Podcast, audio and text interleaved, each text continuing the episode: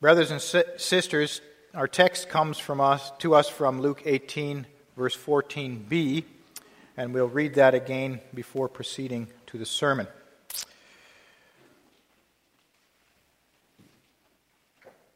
For everyone who exalts himself will be humbled, and he who humbles himself will be exalted.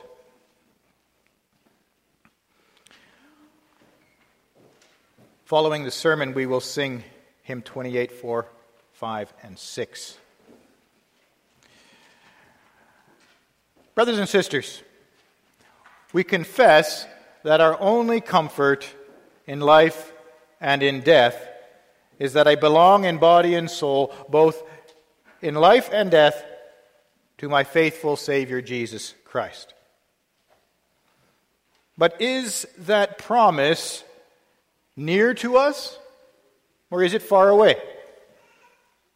What I mean to ask is Is the promise something I aspire to, or something that I have already?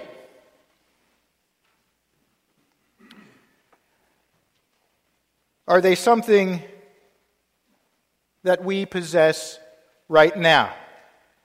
Or are they something far off in the distance, needing to be appropriated at some future date when my faith has grown to accept the promises or displayed itself through some spirit, spiritual experience?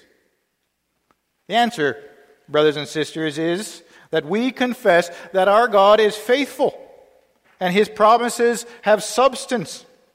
His promises are ours today, right now. Yet there are some who would consider this confidence misplaced, even arrogant.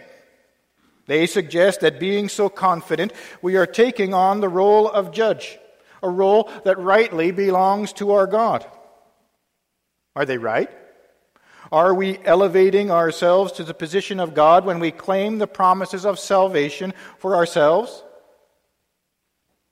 And so we need to ask the question Is our confidence in God an arrogant assumption, or is it a humble acceptance of what God has done for me? Brothers and sisters, the answer to these questions have everything to do with our attitude, to what's going on in our heart. Therefore, I proclaim to you the Word of God under the following theme and points. The parable of the Pharisee and tax collector teaches us that the humble will be exalted, and the exalted will be humbled.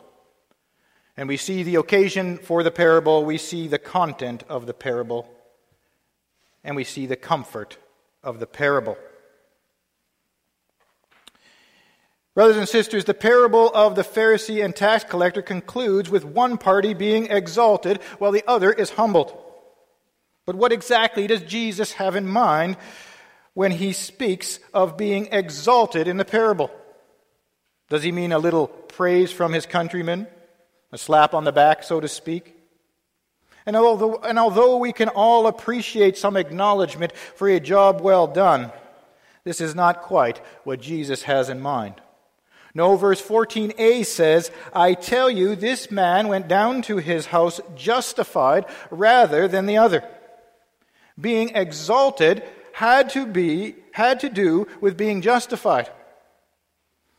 The word in Greek translated as justified has a legal meaning. In a court of law, when one party would bring their opponent into court, the judge would decide whether the accused was guilty or innocent. In a situation when the accused was declared innocent, they were said to be justified, declared righteous. The one declared righteous would be exalted, and their accuser would be humbled. It was what the persistent widow so desperately sought from the unrighteous judge in Luke's previous parable. But unlike the unjust judge of the previous parable, God is a just judge. And he wants his people to be justified. He wants his people to be declared righteous. The Old Testament has a similar word to convey this concept of being justified. And when we look back in the Old Testament, we find that God desired to justify his servant Job. Job 33, verse 32 says, For I desire to justify you. And Job 33 tells us why. Behold, God works all these things to bring back his soul from the pit, that he might be lighted with the light of life. God wanted to justify Job so that he might be exalted with life. Job had been humbled, everything taken away, and yet the Lord wants to exalt him. In fact, Isaiah 45, verse 25, tells us that the Lord will justify all those who are the offspring of Israel. It says, In the Lord all the offspring of Israel shall be justified and shall glory.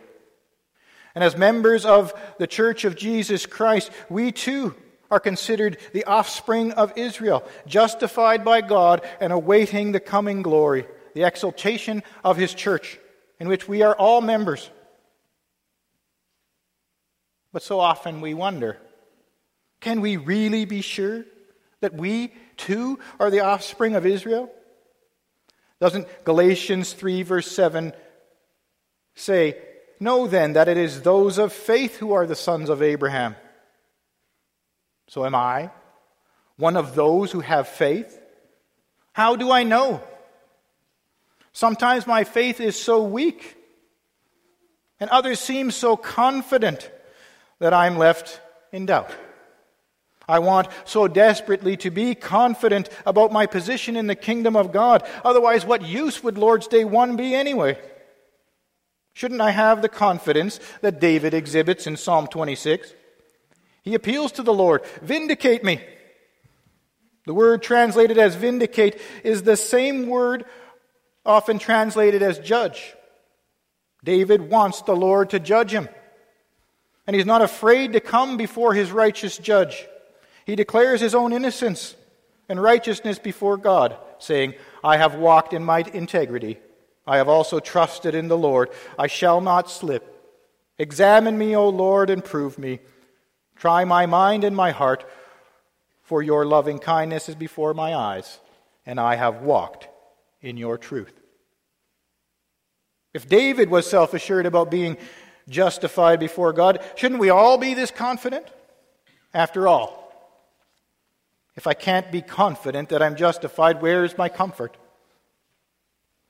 And now, when we look at our reading from Luke 18, we read that Jesus is addressing some who trusted in themselves that they were righteous.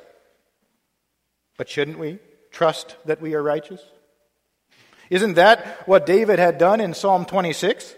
Expressed his confidence in his righteousness before God? Is it wrong to give thanks the way that David does? Listen again to what David says I don't sit, or I do not sit with men of falsehood, nor do I consort with hypocrites.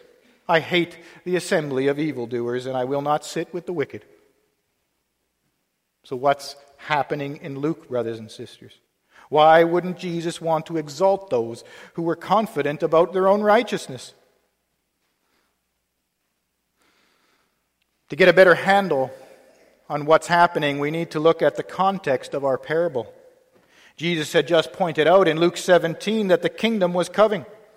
And as a consequence, in the parable of the persistent widow, he had taught them that they needed to continue in prayer. And now he's addressing those who do pray and the manner in which they pray. You see, there's a difference between being confident in the Lord and confident in ourselves. And this is the distinction the Lord shows us in the parable. The New King James Version does a good job in its translation when it says, Some who trusted in themselves. And that does not describe David. So, who does our passage refer to? We shouldn't automatically conclude that this message was directed exclusively against the Pharisees. Although they were certainly there, as Luke 17, verse 20 indicates, However, we should not overlook the disciples who were addressed just two verses later in Luke 17, verse 22. In addition, Jesus does not single out any group, but simply addresses some who trusted in themselves. The problem was their attitude. They did not humbly trust the Lord, but rather exalted their own righteousness. Scripture teaches us that God wants us to trust in Him. In fact, the Lord encourages such trust even allowing his people to undergo many trials to bring them into a more trusting relationship with him. Consider the words we find in 2 Corinthians 1, verse 8 and 9. For we were so utterly burdened beyond our strength that we despaired of life itself. Indeed, we felt that we had received the sentence of death, but that was to make us rely not on ourselves but on God who raises the dead. That's what God wants to see in our prayers, that we trust Him. He wants us to humble ourselves before Him, acknowledging that we have nothing to offer, and so humbly to seek His mercy. And so, to illustrate his point, Jesus tells the parable that we find in our reading. To get a better sense of what's happening in the parable, we need to consider how those listening would have viewed the Pharisees versus the tax collector. The Pharisee was a picture of religious piety. They went above and beyond the requirements of the law. They made a point of obeying the commandments. They were diligent about keeping the Sabbath, not using the Lord's name in vain, avoiding adultery, theft, and deceit. The majority of the people listening to Jesus did not view the Pharisees as a group of hypocrites like many modern day readers of Scripture. No, they viewed them as we would view the most upstanding members of the congregation. After all, obedience to the law was commanded by God and His Word, and outwardly they appeared to be leading a blameless life. Yet, in contrast, the tax collector was a person who was despised, even considered unclean. A tax collector was a traitor who had agreed to collect taxes on behalf of their Roman oppressors, a Gentile nation occupying the promised land. They had made a choice to go against their own people for the almighty dollar. And it was customary for tax collectors to add a collection fee to the taxes that were owed to Rome. This was to cover their own expenses and their wages. But Rome left that amount up to the discretion of the individual tax collector. And so, as a result, many greedy and unsavory characters had gone into tax collecting in order to extort money from their own countrymen to become rich. And as a result, they were viewed with contempt. The same way we might view someone who had sold out the faith. It's not hard to think of a few examples. Those estranged from the church because of jobs that required them to live contrary to God's word. Or those in higher education who've sold out their scriptural beliefs in order to gain acceptance in the academy or those who, for the sake of a relationship, turned their back on the church. I'm sure we could come up with many more examples. And now that we see the contrast that Jesus is presenting, we would do well to ask ourselves where do we fit in, brothers and sisters? Are we in the camp of the Pharisees or in the camp of the tax collectors? Are we more likely to be in a position to humble ourselves or to exalt ourselves. And this brings us to our second point the content of the parable.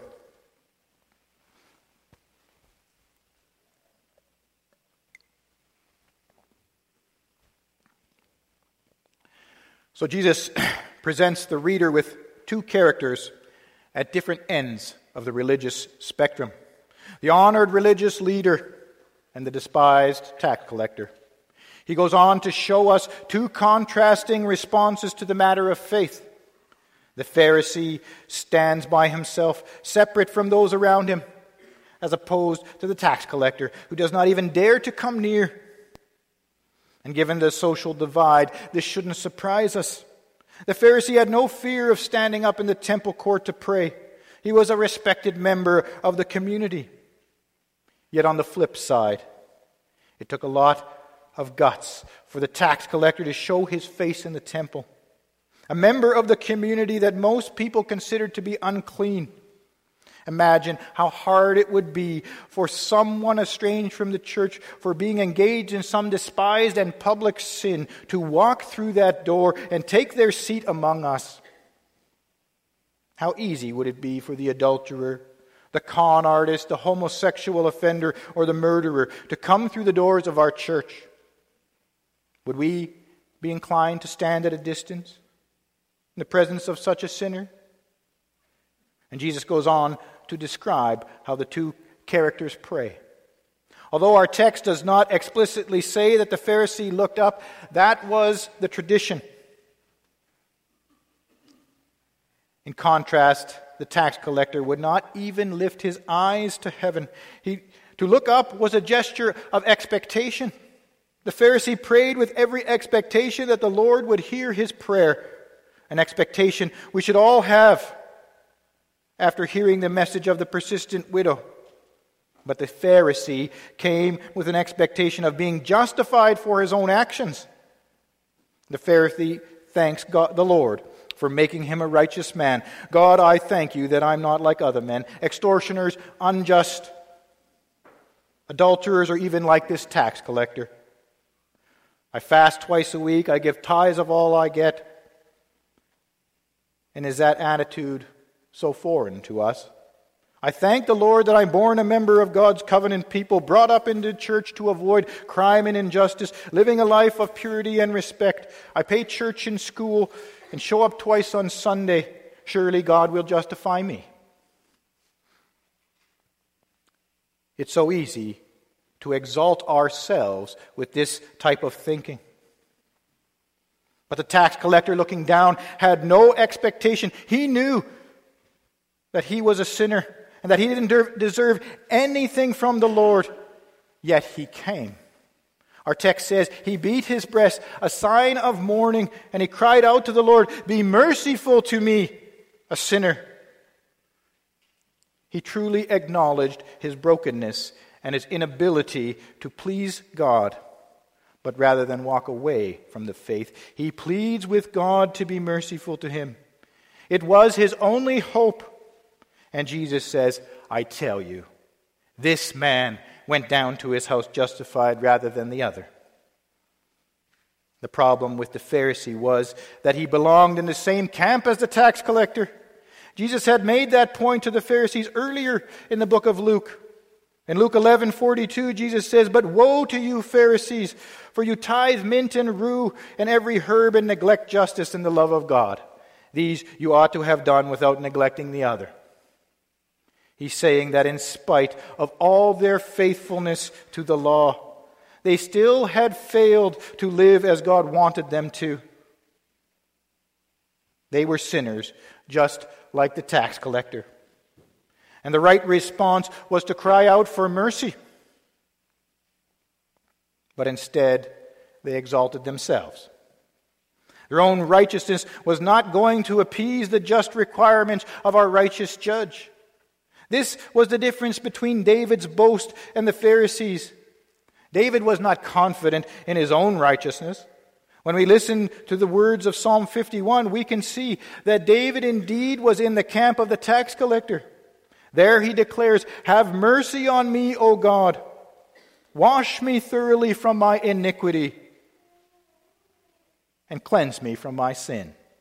For I know my transgression, and my sin is ever before me. Against you, you only have I sinned and done what is evil in your sight. But that still leaves us with a question of how David was able to declare such confidence in his righteousness? And the answer is because God does answer the cry of a sinner for mercy. He desires to justify his people. Listen to the words of David in Psalm 28, verse 6. Blessed be the Lord, for he has heard the voice of my pleas for mercy. Our God hears the prayers of a repentant sinner and exalts those who humble themselves before him. As a result, we too can have the confidence that David displayed, because in spite of my sin, the Lord delivered us while we were still sinners. It's the message of Romans 5, where it tells us, But God shows his love for us in that while we were still sinners, Christ died for us. Since therefore we have now been justified by his blood, how much more shall we be saved by him from the wrath of God? What was impossible for us to achieve through our own righteousness, God achieved through our Lord Jesus Christ. And that brings us to our last point the comfort of this parable. For the sake of Jesus Christ, the cry of the tax collector to have mercy has been heard. Jesus was perfectly obedient to the law. He fulfilled the obedience to the law. He fulfilled the obedience to the law for me and for you. And he imputed his righteousness to us. And in so doing, did he take the attitude of the Pharisee? No, brothers and sisters. He too humbled himself obediently before the Father, as we know from the well known words of Philippians 2, where it says, Though he was in the form of God, he did not count equality with God a thing to be grasped, but emptied himself by taking the form of a servant, being born in the likeness of men, and being found in human form. He humbled himself by becoming obedient to the point of death, even death on a cross. And as a result of his humble obedience, he was exalted above every name in heaven and on earth. Know what benefit is that to us? Romans 4 5 says, And to the one who does not work, but believes in him who justifies the ungodly, his faith is counted as righteousness. If I hold up my works before the righteous judge, I can only expect judgment because I can't do it. But when I come before the righteous judge, looking to Jesus Christ, I will be declared righteous. The result of his work is what we confess in question and answer 60 of the Heidelberg Catechism. The righteous judge will see me as if I had never had nor committed any sin, and as if I had accomplished all the obedience which Christ has rendered for me. On account of Christ's work, he has secured righteousness for all his people. Because of his work, I can confess the Lord's day one is for me. He has fully paid for all my sins with his precious blood and has set me free from all the power of the devil. Brothers and sisters, that is the grace of our Lord Jesus Christ at work. What I couldn't do in my sinfulness, Jesus did for me. He lived the obedient life that I couldn't. He humbled himself because I couldn't. He took the sin that was registered against my account and he took it to the cross and he covered it with his blood. With his blood, he ransomed me and he took me to be his own. After everything that he has done, how can I come before my heavenly Father as if I had anything to offer on my own account? No, brothers and sisters, all I can do is look down in shame and beat my breast, crying out, Have mercy on me, a sinner. The humble response of a sinner. But I also have the confidence of David that I will be justified because my Lord and Savior was raised up and exalted to be our chief high priest who is able to sympathize with our weakness. For we do not have a high priest who is unable to sympathize with our weaknesses, but one who is in every respect has been tempted as we are, yet without sin. Let us then with confidence draw near to the throne of grace, that may, we may receive mercy and find grace to help in time of need. Our Lord Jesus Christ knows the struggles we face, and He knows our weaknesses. Yet he says, Draw near with confidence. And so, brothers and sisters, in light of what Jesus teaches us, we need to revisit the question Are we in the camp of the tax collector?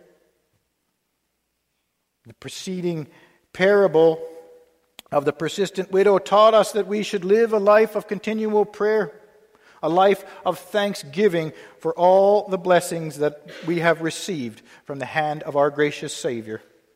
And now the parable of the Pharisee and tax collector challenges us to humbly acknowledge our sin before the throne of God and plead our case on the basis of the work of Jesus Christ. Because if I am coming before Him, exalting myself and pointing to my own righteous work, then all I can be assured of is to be humbled. But if I am in if I am in the Pharisees' camp, then I need, brothers and sisters, to repent and humble myself before the Lord and seek His mercy. I need to remind myself that I too belong in the camp of the tax collector.